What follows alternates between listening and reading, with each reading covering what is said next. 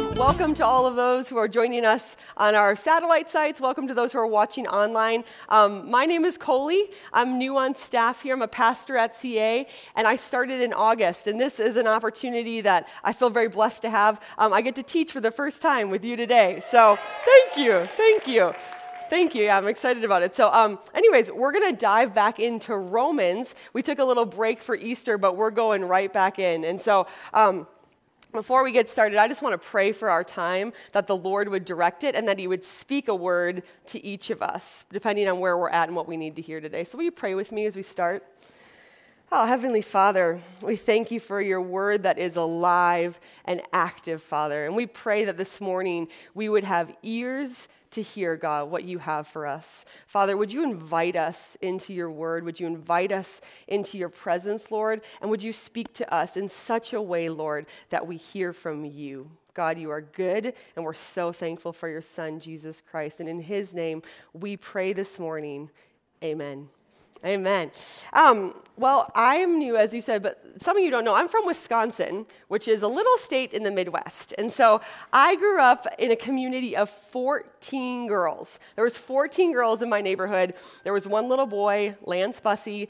He had other friends to play with, but it was all these girls always hanging out. And so people ask me, how did you end up in women's ministry? And I kind of think like, I've been doing this since I was three, just hanging out with ladies. We would do sleepovers all the time. Our, bless our parents. Our parents would let us do sleepovers almost every other night in the summer. And so all these girls just giggling till all ends of the day. And one thing that we loved to do is we loved to reenact Disney movies. Anyone else? Uh, maybe just us? In Wisconsin, that's what we did for fun. so we would reenact Disney movies, and my all time favorite was Jasmine and Aladdin. Oh, so exotic, so fancy, so fabulous.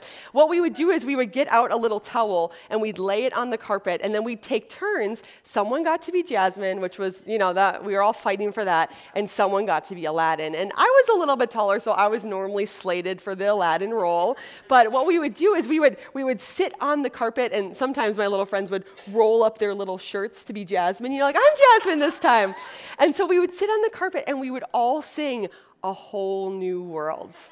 And we would sing it together and we would pretend that we were just flying over the kingdom. And it was magical. I remember as a little kid thinking that I really was exploring a whole new world when it was my turn to go.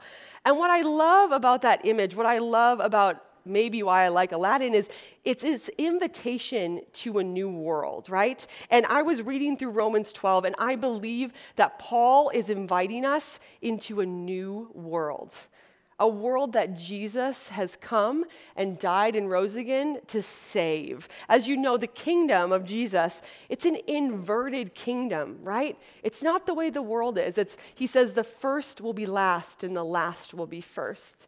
He says blessed are the poor, blessed are the meek. God's world is completely, he asks us to die to ourself to live.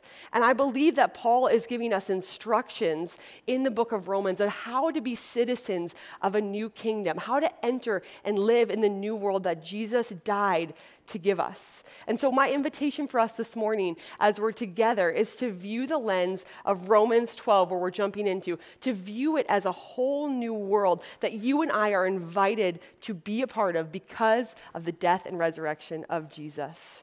And so I want us to dive into the passage today with that focus in mind of we are entering a new world. We're entering a new reality that Christ has given us, and it's a gift and it's going to be a ride. So um, if you have your little books, it's in page 41. Romans 12, 17 through 21. Um, Paul writes, Do not repay anyone evil for evil. When's the last time someone did something wrong to you?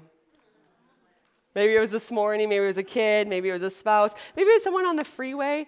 How often evil's flying around our culture all the time, right? At us, in us, out of us. When's the last time? How did you respond? I'll let you sit with that. You don't need to do group therapy to sit with that. Paul says, Do not repay anyone evil for evil. Be careful to do what is right in the eyes of everyone.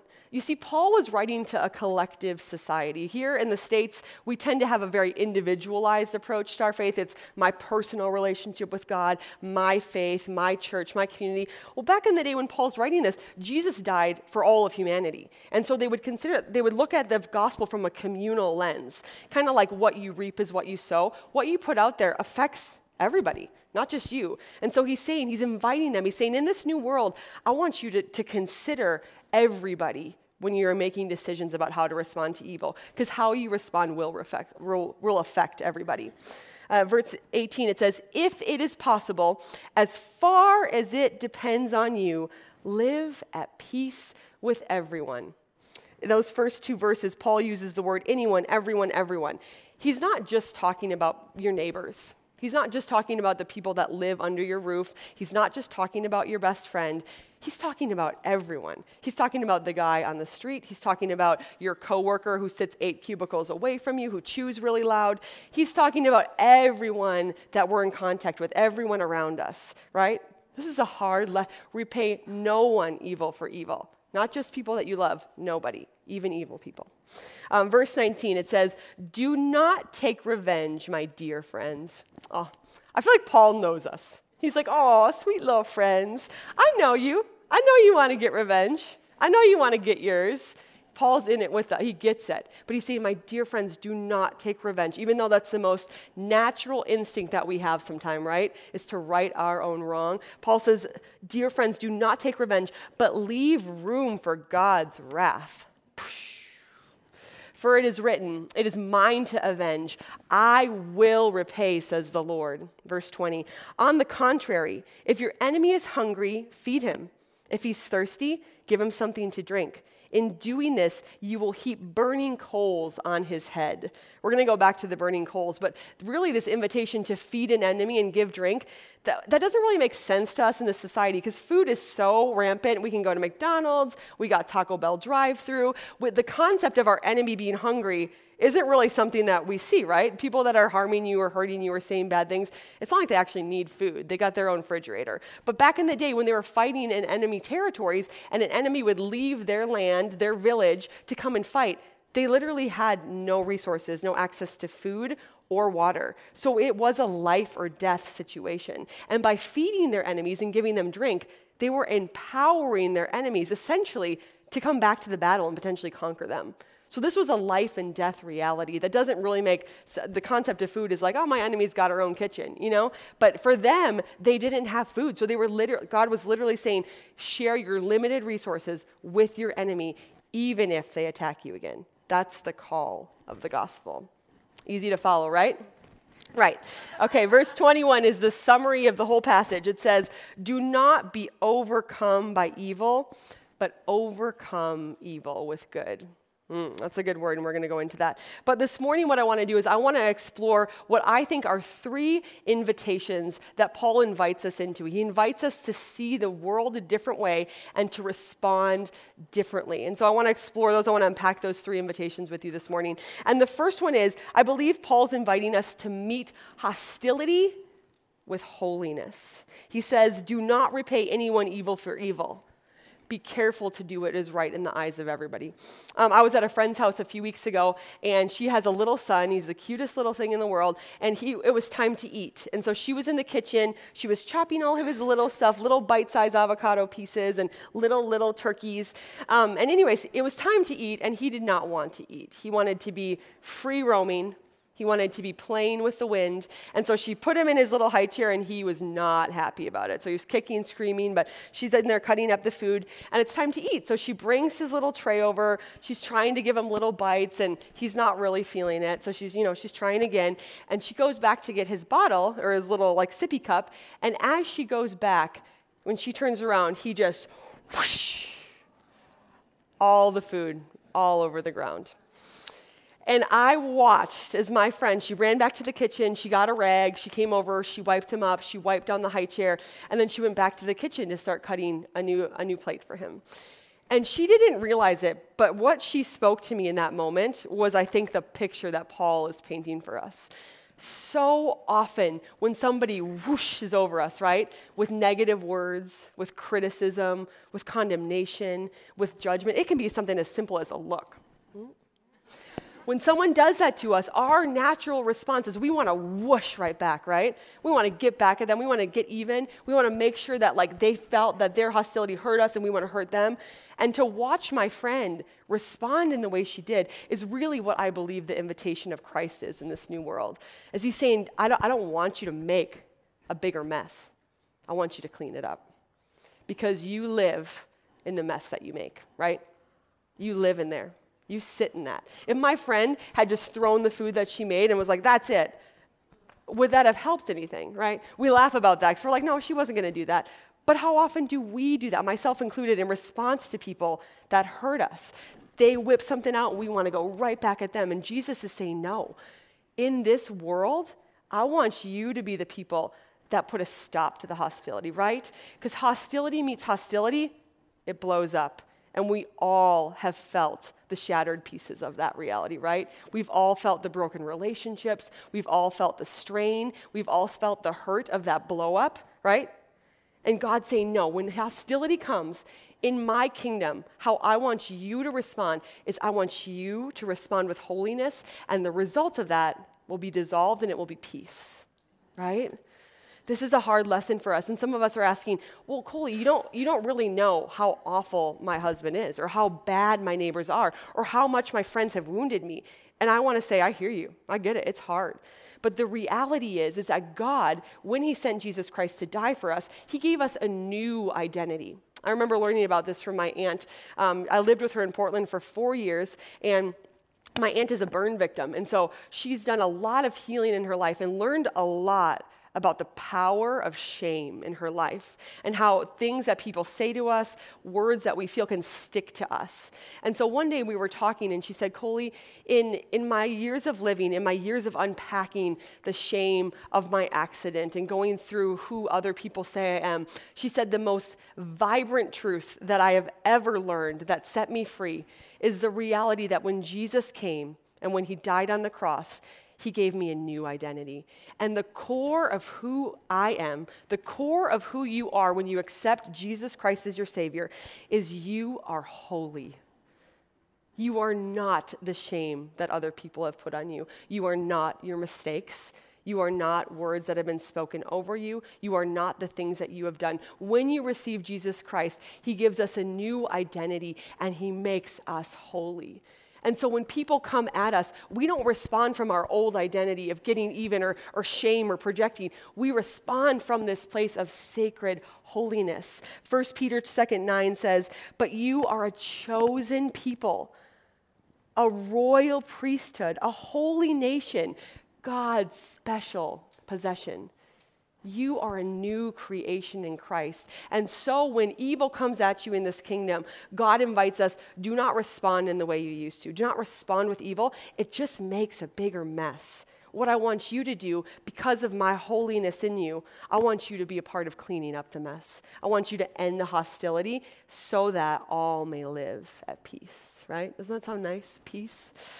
Uh, so that's the first invitation that I believe that Paul is inviting us to in the new world. When hostility comes, meet it with holiness, and that is your true identity, who God's made you to be at your core, saved and redeemed by the blood of Jesus. The second invitation that I believe he invites us to is to seek righteousness instead of revenge. And seeking righteousness is simply seeking to do what is right. Revenge is so glorified in our culture, is it not? Uh, there's TV shows about it, there's movies about it. There's something even in our humanity that feels so good when somebody wrongs us and we watch them suffer just a little bit. Not too much, but just a little bit. There's something that's like, yeah, they got theirs. And what God is saying, what Paul is saying is he's saying, that's not the world we live in. That's, that's your flesh speaking, but we have a God who, who is filled with enough wrath to take out anybody who's going to wrong him. So it is not up for you, it's not up to you and I to revenge. Has anybody ever had a revenge gone wrong? Where you fight back too hard, or you hit the wrong person, or you shatter an entire friend group, or your family suffers at the consequence of someone's revenge, revenge can go extremely wrong. And God's saying, hey, this is my territory. I'm a God of justice. You leave that to me. Because when you revenge somebody, you put something in the community that eventually might hurt a lot of people. And it might feel really, really good in the beginning, right? It might feel like, oh, yeah, I got it. But in the long run, what builds up is guilt, remorse, sometimes despair. God saying, No, that's, that's not who I created you to be. I created you to seek righteousness. And you can seek righteousness because Jesus came and showed us the path of righteousness, right? He was always doing what the Father told him to do. He was receiving his instructions from above, from a holy place. And God saying, Hey, I put my Holy Spirit in you, a guide, a compass that will direct you towards what's right. So when you're in the heat of the moment, when someone hurts you, I want you to focus on what the spirit that I've given you, the spirit of truth inside of you, and I want you to ask me what you're supposed to do. Not to take it into your own hands and make a bigger mess. I want you to, to submit yourself to me and say, what would be the right thing to do in this situation? And here's the reality when people respond with righteousness and not revenge, it looks very different than the world, right? People take note when you respond with righteousness. Um, some of you will remember a shooting that happened in 2006 in an Amish community.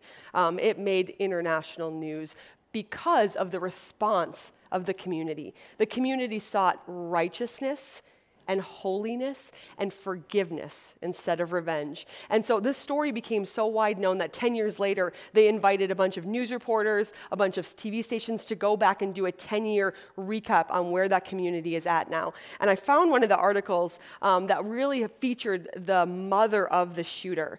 And this, I want to share this article with you today because the reality of how they responded was preaching the gospel, not just to their community, but to the world. So I want to read this article based on the mother, Terri Roberts, um, who was the shooter's son. It says, a single word in black cursive font hangs above a large double pane window in Terri Roberts' sunroom. It says, forgiven. The word and the room itself, a gift built by her Amish neighbors just months after the unimaginable occurred, is a daily reminder of all that she's lost and all that she's gained these past 10 years.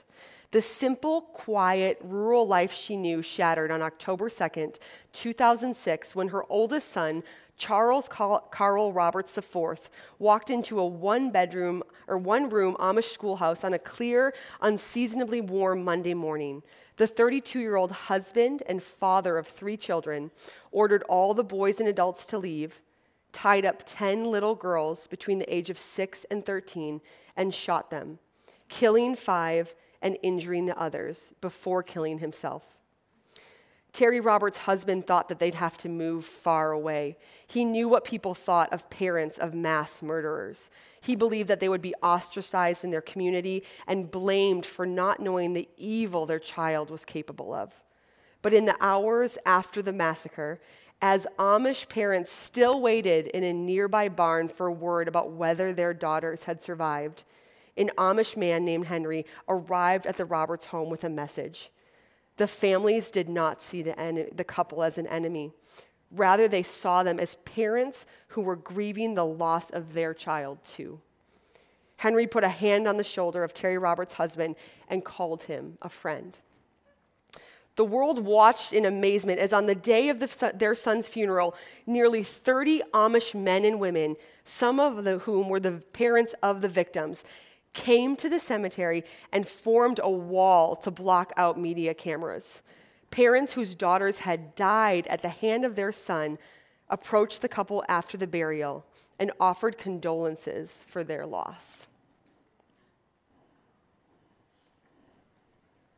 That is the gospel lived out. That is the new world that Paul is inviting us to be a part of that when evil when the unthinkable happens we respond from a place of truth inside of us and not the emotions that are going crazy that want to harm other people as i read this story I, I wondered about myself i wondered where would i be in that community would i be making a blockade around the grieving parents so that the, that the world wouldn't see Or would I want the world to see what happened? For others to get angry with me? For someone to maybe take revenge?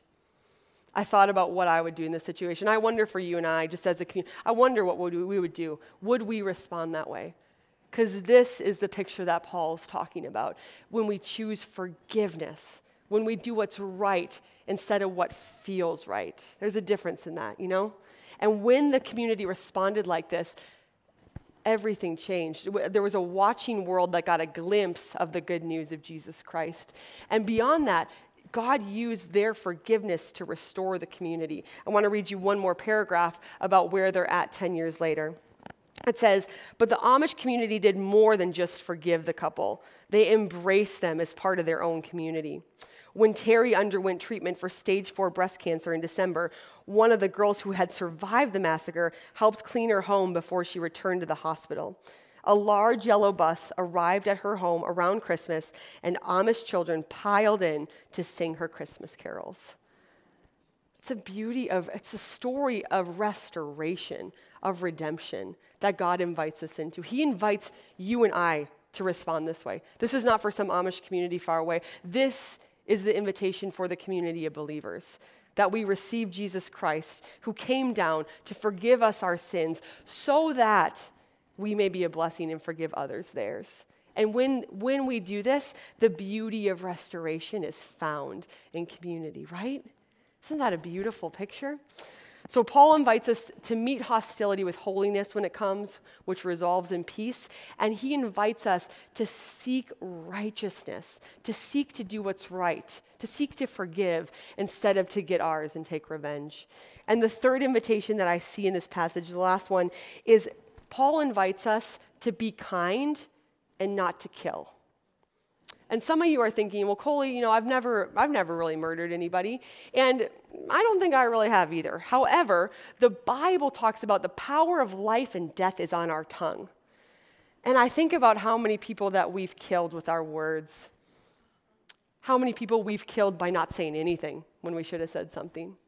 How many people we've killed in our minds and in our hearts. How many people in our past that we've just cut off. You're dead to me.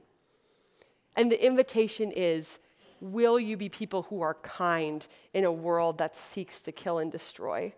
The passage says, On the contrary to revenge, if your enemy's hungry, feed him. If he's thirsty, give him something to drink. In doing this, you will heap burning coals on his head. I didn't know what that meant. I kind of, I was thinking maybe like Game of Thrones style, like just take them out, you know, like they're done, wiped out. But um, I did a little research, and the actual story of the burning coals is that it, when Paul was writing to this community, women were the fire keepers in their home. They kept the house warm, they kept their family alive, and they cooked over the fire. And so fire was a lifeline. And so in a community, when one woman's fire would go out, other women in the community would gather coals from their own fire and put them in jars in their head. And as a community, they would go and restart the fire of a neighbor who had lost her fire.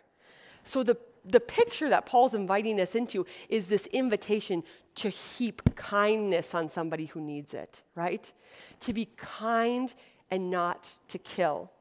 Um, I was I was in um, going shopping at the 99 cent store this week. Does anyone like that store? Oh, I love I love that store. Um, it's one of my favorites. It's my jam. But I've I've decided I started calling it Sanctification City because everything about that experience is, I think, meant to grow me. so there's usually one checker and there's usually 30 people in line. And so I'm getting all my essentials, the things that I love that I get for $1. I can't pass up that price in LA. So I've got my little cart and I'm waiting in line, and it's a rather long line, you know? And I, you know, I'm an LA woman. I got stuff to do. So I'm waiting in line and I'm impatient, you know, and finally I get up there and he checks me out. And so I'm like, whew, I made it. I'm in the parking lot. But the parking lot doesn't really get any better. It's like kind of this convention center for whatever. Pe- I mean, people are selling fruit. People are having heart to hearts. People are playing chess. I think there's someone homeschooling in the corner. Like, it is just this place of activity. And so I finally get through this long line. I got all my beloved dollar treasures. I get in my car. I'm like, I gotta go. I, I got places to be. So I turn around to back up, and there's a car parked right behind me. So, you know, I'm, I'm patient, I'm kind. I'm assuming they're waiting for the next spot. They need their 99 cents treasures too. We all deserve this. And so I waited for a little bit and nothing, no movement. And so I thought, is someone, is someone parking? Is someone changing? So I'm stuck. And if any of you have ever felt claustrophobic, I felt a little like, oh my gosh, it's in the sun. I got stuff to do. I got my 99 cent treasures. Like, I want to get out of here. And so I, I debated, I prayed a little bit, Lord, how would you create an exodus for me just to allow me to leave? Um, and so the lady, the lady wasn't moving, so I thought, like, do I get out? Do I go ask her? What do I do? So I just, I think, I don't know if someone saw passing or slowly I see her start to inch forward. And I'm like, oh, you know, Savior, angel, thank you. So she scoots forward, and so I'm like, oh, I'm in the clear. So I back out, and uh, she hasn't moved far enough for me to leave. And so she's, she's just stationed there. And now the problem is, her car is not communicating with my car. And so I see, I see no hazard signs, I don't see a blinker, and I go into a mini meltdown of like, oh my gosh, we're stuck. I'm going to be here forever. And so I'm waiting, I'm waiting. I'm like, you know, she's probably just, there's probably someone leaving, and, you know, maybe 10 seconds passes, maybe 11. I'm suffering. Um, but anyways, I decide, I decide I'm not going to be the lady that goes crazy and yells in the parking lot. So I just, I just do a gentle arm wave because sometimes that wave kind of catches their eye in the rearview mirror. I'm like, hey, what's going on? And nothing. She doesn't move.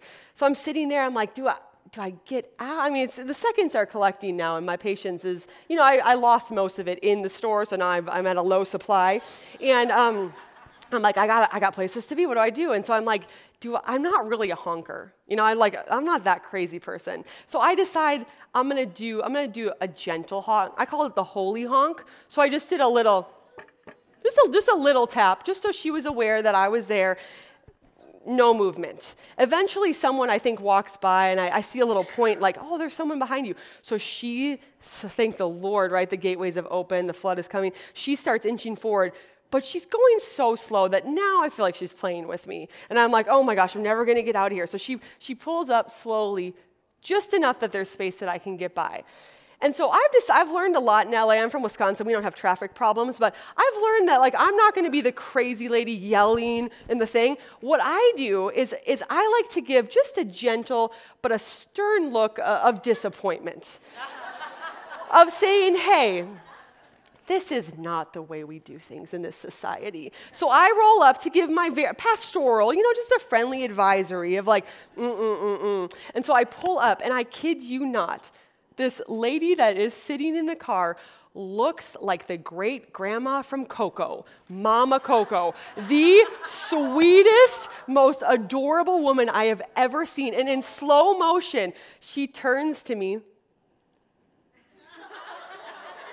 And she smiles. And oh my gosh, you guys, I came undone. Talk about shame, talk about humility, talk about repentance. Her smile just, I felt like such a jerk. And so I just smiled back at her, like, Mama Coco. and we had a little moment there. And I loved it. But this, this is what Paul's talking about this kind of killing with kindness, kindness from a true place. That when people respond to evil, I'm to call I'm to label that I was being a little evil. When people respond with kindness, it changes the heart of the person who's in the wrong, right?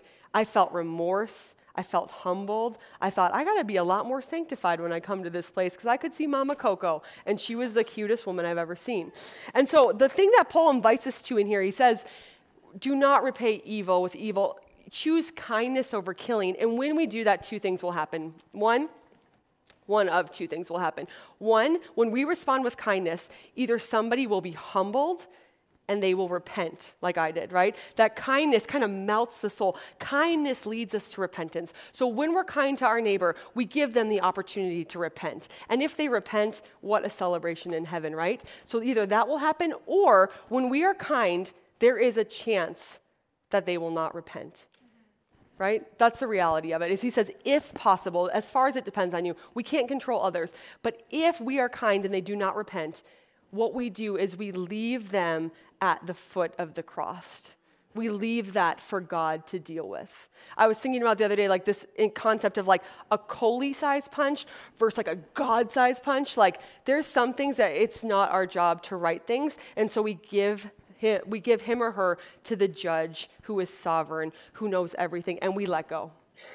He says, as far as it depends on you in a relationship, it's a two way street. So, you, I mean, you can only go 50%. So, you do everything you can. You are kind, you are gentle, but if they don't repent, that is, that's not your job. It's not your job to fix them, and it's not your job to punish them. So, you leave them at the foot of the cross and you walk away. And one thing I just want to caveat in this that uh, Cheryl touched upon before, but if there is any form of abuse, if there is any form of exploitation, what we want you to hear here is that that is not okay. Cheryl said, Love does not enable wrongdoing.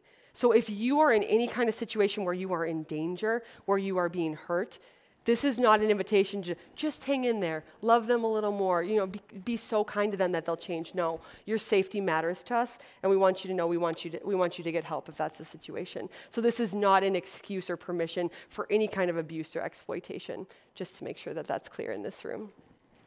Um, but I got all passionate about that. Um, but anyways, uh, what I want to do is I want to sum up. I think all of Paul's teaching comes down to his thesis line, which is the last verse. He says, um, do oh he says do not overcome do not be overcome by evil but overcome evil with good he's giving us the choice he's saying you can let evil reign over you and it can control you and you can always respond out to evil or you can step up and put an end to that and say, no, you're not going to rule over me. I'm going to choose good. I think a really easy illustration, maybe from my own life, is social media. Like, I can get really addicted to social media. I can start like scrolling all the time and comparing. So, I can let social media control me, or I can own up and say, hey, I don't, I don't think this is healthy for me right now. Delete. And I can control it. And Paul's inviting us, he's saying, don't let evil control you. Don't let them make the decision for you step up and say, no, we're not going to do it this way. I'm going to do good. I'm going to choose to forgive. I'm going to choose to respond the way Jesus invites me to respond. He's saying, You have the power. And I want you, as citizens of this kingdom, to enact it for the good of others. You see, the, the Word of God is for our good. I had that revelation in this series that God isn't saying this for Him, God's giving us laws and rules so that it will go well with us, so that we live at peace, so that we don't hurt our neighbors, so that we're not hurt by our neighbors. This word is for us to enjoy and embrace the world He died to give us. And so I want to invite you today. I want this week, Cheryl, in the study, she asked you to think about who is someone that you need to forgive, who is somebody that's an enemy for you. And one definition I read of enemy that I really actually liked this, this week was an enemy is anyone God uses to reveal your weakness. Mm-hmm, mm-hmm. An enemy is anyone God uses to reveal your weaknesses. So the enemy is not somebody way over there in a different country. It's, it's the people that are around you. It's your spouse. It's your best friend. It's your kids. It is, it's those that are bringing out your weak moments and your weak points. And God is saying, I want you to love them love your enemies. Because if you'll remember, we were once enemies of God, right? It says in, ver- in Colossians 3:21, once you were alienated from God and were enemies in your minds because of your evil behavior, but now he has reconciled you by Christ's physical body through death to present you holy in his sight without blemish. See, we were once enemies of God. And God sent Jesus to redeem us and restore us to Him so that we can live with Him. And God invites us to do the same thing to, re- to forgive our enemies, to give them an opportunity to repent, to show them Christ so that they might be saved. Amen? Because the reality is, we can, we can repay evil for evil, but what happens is that starts wars. And we're called to be people of peace. But when evil comes at us and we respond with love, that's a revolution right? That's the revolution that Jesus came to share that we are people of love and we bring love to communities, our homes, families, spaces. So, what I want to challenge you and encourage you to do this week is whoever it was that you identified as someone who maybe doesn't feel for you, someone you're struggling to love, I want to invite you to pray for them this week. If you've never done that, I want you to spend the week praying for them. And I want you to watch what God does. I've done this before with people that I've struggled with. And the reality is, we, we're praying like, change them, make him different, make him do this, take him over there. But what happens when we start praying for our enemies is God starts doing something in us, right? He starts showing us layers of that person's story. Have you ever judged somebody and then you heard their story? I've been humbled by, whoa, you've been through a lot. Your pain comes from pain that was inflicted on you. Your attitude towards others comes from abuse that you've suffered. Your, your distrust of people comes from the fact that a lot of people have broken your trust. So, God, I want you to pray for your enemies this week, and I want you to pray that God would show you how to love them, how to be kind to them, how to seek righteousness. For some of you, it's going to be as simple as a text message. Who do you need to text this week and just say, hey, I miss you? And for some of you, maybe you need to write a letter. For some of you, maybe you just need to smile at the crazy woman in the 99 cent parking lot and just say, hello, you're okay. Calm down, sugar. whatever it is, whatever it is, God invites us in every moment of our lives to respond with His goodness instead of the world's evil. And that is how He creates a whole new world through us, His ambassadors, living out the gospel, loving others, and forgiving them. Amen. Amen. I'm going to pray for us, and then I'm going to let you go to your groups and chat it up. Uh, Heavenly Father, we thank you that you are a God of forgiveness, Lord. And so, Father, I invite you into this space to reveal in each of us, Lord, who is it that you're asking us to love? And how, Father, how do you want us to love them? How do you want us to forgive them? How can we show kindness to our enemies this week, Lord? We want to be people who live for you, Jesus, and share the good news that you have died and resurrected so that we can be set free, Father. Help us to be good ambassadors this week. Help us to embrace the holiness that you have put inside of us, Lord, and help us to respond with love, God, to a very harsh and cruel world at times, Father. We trust that your Holy Spirit will do it in your power, in your way, in your time. Lord, have your way in us. In Jesus' name, amen.